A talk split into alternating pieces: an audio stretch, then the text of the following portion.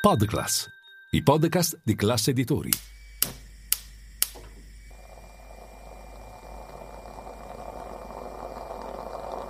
Buongiorno dal gruppo Classe Editori. Io sono Massimo Brugnone. Oggi è venerdì 26 maggio e queste sono notizie a colazione, quelle di cui hai bisogno per iniziare al meglio la tua giornata.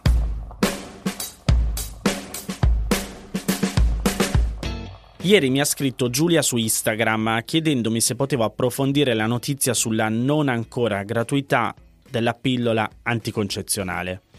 Come spiega il post, per il consiglio di amministrazione dell'AIFA, l'Agenzia Italiana del Farmaco, mancano gli elementi necessari per rendere effettiva la decisione di rendere la pillola anticoncezionale rimborsabile e quindi gratuita per tutte le donne. La decisione era stata anticipata dal Comitato Prezzi e Rimborso dell'AIFA ad aprile e la procedura prevede che debba essere approvata dal Consiglio di amministrazione prima di poter essere pubblicata in Gazzetta Ufficiale e quindi entrare in vigore. Solitamente questo passaggio è una formalità, ma in questo caso il CDA ha rimandato la decisione alle commissioni che avevano elaborato la decisione chiedendo precisazioni. Il CDA ha fatto notare che mancano precise indicazioni sulle fasce di età a cui concedere gratuitamente la pillola anticoncezionale, sulle modalità di distribuzione e sui costi per il sistema sanitario nazionale. E fa alcuni esempi, leggo tra virgolette, per tutte le donne in età fertile, per le donne che versano in condizioni economicamente disagiate o per le giovani fino a 19-26 anni, come avviene in alcuni paesi europei. La delibera delle commissioni parlava però di rendere la pillola anticoncezionale gratuita per tutte le donne, senza nessun limite di età o reddito. Le commissioni dell'AIFA avevano calcolato che il costo di questa decisione per lo Stato sarebbe stata circa di 140 milioni di euro all'anno. Non è ancora chiaro però quali sarebbero dovuti essere i contraccettivi a carico del sistema sanitario nazionale e quali no, perché l'elenco definitivo dei farmaci rimborsabili sarebbe dovuto essere pubblicato dall'AIFA dopo l'approvazione del CDA. Nella nota diffusa dal Consiglio di amministrazione dell'AIFA si legge anche che, una volta avute maggiori precisazioni delle commissioni, il Consiglio si impegna ad attivare un tavolo di concertazione con i ministri vigilanti e la conferenza delle regioni, un passaggio che non è obbligatorio in casi come questo. La decisione del CDA di rallentare il processo di applicazione della decisione sulla gratuità della pillola è probabilmente dovuta alla pressione politica ricevuta dal governo, che è sostenuto da partiti che basano parte della loro identità sui valori della famiglia tradizionale, ovviamente famiglia tradizionale tra virgolette, e che non sono interessati ad allargare l'accesso ai contraccettivi anche perché ritengono sia in contraddizione con eh, il problema del calo delle nascite in Italia. Il CDA dell'AIFA è composto dal presidente, indicato dal Ministero della Salute, e da quattro componenti, due indicati dal Ministero della Salute e due dalla Conferenza Stato-Regioni. Dal gennaio 2023 il nuovo presidente dell'AIFA è Giorgio Palù, scelto dalla Lega. Giovanni Scroccaro, la presidente del comitato prezzi e rimborso dell'AIFA, aveva spiegato che i tecnici dei comitati avevano voluto concludere l'iter prima della scadenza del loro mandato, prevista per l'estate, quando dovrebbe diventare effettiva una profonda riforma dell'AIFA. Prevede l'abrogazione del direttore generale, l'accorpamento di molte funzioni nella figura del presidente, che è di nomina politica, come abbiamo detto prima, e l'istituzione di una commissione unica in sostituzione della commissione tecnico-scientifica e del comitato prezzi e rimborso. La riforma è stata voluta dal governo di Giorgia Meloni ed è stata molto criticata dalle opposizioni e non solo. Questo perché renderà l'agenzia più dipendente dal governo di turno.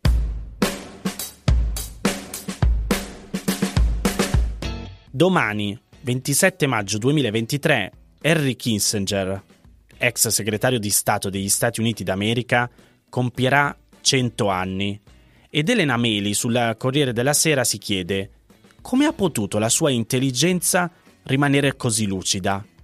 E la sua è una rara eccezione o un modello in qualche misura replicabile? Poche settimane fa Kissinger ha ammonito il mondo sui pericoli dell'intelligenza artificiale e di ChatGPT dalle pagine del Wall Street Journal. La sua, invece, di intelligenza non teme certo il confronto. Lucida, brillante, visionaria, con lo sguardo sempre puntato sul presente, ma ancor più sul futuro. Che cosa c'è allora dentro queste menti rimaste eccezionali fino a tarda, tardissima età? Nulla di troppo diverso da quello che ognuno di noi ha nella scatola cranica, almeno così dice Giulio Maira, neurochirurgo dell'Humanitas University di Milano e presidente della Fondazione Atena Onlus per la ricerca delle neuroscienze. Maira, che è uno dei maggiori conoscitori del cervello, spiega che quest'organo ha una capacità straordinaria, la neuroplasticità significa che lungo tutto l'arco della nostra vita continua a modificarsi, reinventarsi, imparare. È una capacità massima nel bambino, ma non scompare mai. Il cervello alla nascita è come un bosco pieno di alberi spogli, che man mano si infittisce. Con gli anni alcuni alberi muoiono, ma quelli che restano possono svilupparsi e dare sempre nuovi rami, foglie, fiori. Invecchiando il cervello perde cellule e sinapsi, i collegamenti fra le cellule. La trasmissione dei messaggi neuronali peggiora, ma grazie alla neuroplasticità gli effetti possono essere compensati. Il declino cognitivo quindi non è un destino ineluttabile né necessario, anzi si può contrastare. Ma qual è allora il segreto per un cervello che non invecchia? Mayra dice che occorre innanzitutto una buona base genetica. Il DNA non determina l'evoluzione del cervello, ma se condiziona negativamente la nostra vita, perché favorisce certe malattie o lo sviluppo di abitudini poco salutari, sarà difficile che il sistema nervoso possa invecchiare al meglio. Ma quindi la domanda è chi in famiglia ha casi di menti non proprio brillanti nella terza età deve preoccuparsi? La risposta è no perché conta moltissimo la riserva cognitiva, cioè la capacità di compensare eventuali danni e o cambiamenti cerebrali mantenendo una buona funzionalità, in pratica la resilienza del cervello. Riserva cognitiva che costruiamo attraverso la capacità di creare lungo tutto l'arco dell'esistenza nuove connessioni cerebrali, nuove sinapsi, nuove reti di neuroni per realizzare il nostro patrimonio di conoscenze. Il cervello è come un muscolo, più si usa, meglio funziona. Mantenerlo attivo tutti i giorni significa far sì che resti scattante, brillante, anche da anziani. A questo punto la domanda nell'intervista è esattamente quello che immagino avete in testa anche voi. Qual è l'esercizio giusto per il cervello muscolo? La risposta è pensare. L'attività cerebrale è fondamentale. I pensieri viaggiano attraverso le connessioni fra neuroni. Più esercitiamo il pensiero, più riusciamo ad apprendere nuove cose, sempre più velocemente. Ci sono altre domande e risposte nell'articolo che è abbastanza lungo. Salto direttamente all'ultima, in cui la giornalista chiede a Mayra se è vero che la solitudine uccide i neuroni. Nessun neurone serve a molto da solo, così come nessuno di noi può fare granché senza gli altri. Le reti, le connessioni sono il vero segreto dell'essere umano. Nel cervello, dove l'insieme delle connessioni fra cellule crea la coscienza, l'immaginazione, la creatività che ci rende straordinari come persone, perché abbiamo bisogno degli altri per essere felici. Lo hanno detto filosofi come Aristotele, Umberto Eco, Zygmunt Bauman e lo ha provato la scienza. Sono i rapporti sociali il segreto della felicità, ma anche della capacità del nostro bosco cerebrale di creare nuovi rami, svilupparsi e guadagnare in saggezza e visione ogni anno che passa. Qualcosa che peraltro l'intelligenza artificiale non può raggiungere, processa una mole enorme di dati, ma non ha la capacità di interpretare i fenomeni come può invece fare un uomo saggio e anziano con l'esperienza di Kissinger. Rimango in ambito scientifico con una bella notizia che ho trovato su Wired. Un uomo olandese di 40 anni con una paralisi agli arti dovuta ad un incidente in moto avvenuto più di 10 anni fa è tornato a camminare. A raccontarlo è stato un team di ricerca internazionale che ha aiutato l'uomo a camminare in, di nuovo mettendo a punto un dispositivo medico, una sorta di ponte digitale, capace di creare un collegamento diretto tra il suo cervello e il midollo spinale.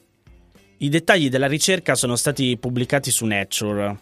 In particolare, il device impiantato nel cranio dell'uomo paralizzato consiste in una interfaccia cervello-colonna vertebrale, costituita da due array con 64 elettrodi, che crea un collegamento neurologico diretto tra il cervello e il midollo spinale. Gli elettrodi, posizionati esattamente sopra la corteccia motoria, tracciano le onde cerebrali che segnalano le intenzioni di camminare e vengono poi trasferite in modalità wireless, bypassando quindi il tessuto danneggiato a un sistema di elaborazione posizionato in uno zaino, dove un algoritmo decodifica il movimento desiderato e lo invia allo stimolatore che fornisce impulsi elettrici al midollo spinale. Le intenzioni di muoversi, in altre parole, vengono tradotte in comandi che il sistema di elaborazione rimanda attraverso un secondo impianto per stimolare i muscoli. Come riporta la CNN, l'uomo può oggi camminare per circa 100 metri e stare in piedi senza usare le mani per alcuni minuti non è la prima tecnologia applicata alla riabilitazione, ma a differenza delle precedenti, il nuovo dispositivo consente movimenti più fluidi e adattanti ai cambiamenti del suolo migliori. Uno dei coautori della ricerca, neuroscienziato del Politecnico Federale di Losanna, spiega che questa tecnologia è diversa perché il paziente ha il pieno controllo sui parametri della stimolazione, il che significa che può fermarsi, può camminare, può salire le scale. Dopo gli interventi chirurgici per impiantare i dispositivi, i canali di comunicazione neurologica si sono calibrati rapidamente e la connessione è risultata efficace per più di un anno. Camminare in autonomia con l'aiuto del ponte digitale ha aiutato inoltre il paziente a recuperare abbastanza forza per fare qualche passo con l'aiuto delle stampelle anche quando i dispositivi sono rimasti spenti. Come scrive Wired, i risultati di questo case report, seppur entusiasmanti, vanno tuttavia presi con estrema cautela. L'uomo di cui abbiamo parlato è solo il primo e unico paziente ad aver provato questa tecnologia e non è quindi ancora chiaro se altre persone con lesioni del midollo spinale, anche più gravi, possano raggiungere gli stessi risultati. Oltre a confermare la capacità di ricreare un legame neurologico diretto tra il cervello e il midollo spinale, però i ricercatori ora vogliono ampliare le capacità della connessione per provare ad aiutare le persone che hanno paralisi del braccio o della mano o che hanno avuto un ictus e infine ridurre le dimensioni del sistema esterno per renderlo più gestibile e meno ingombrante.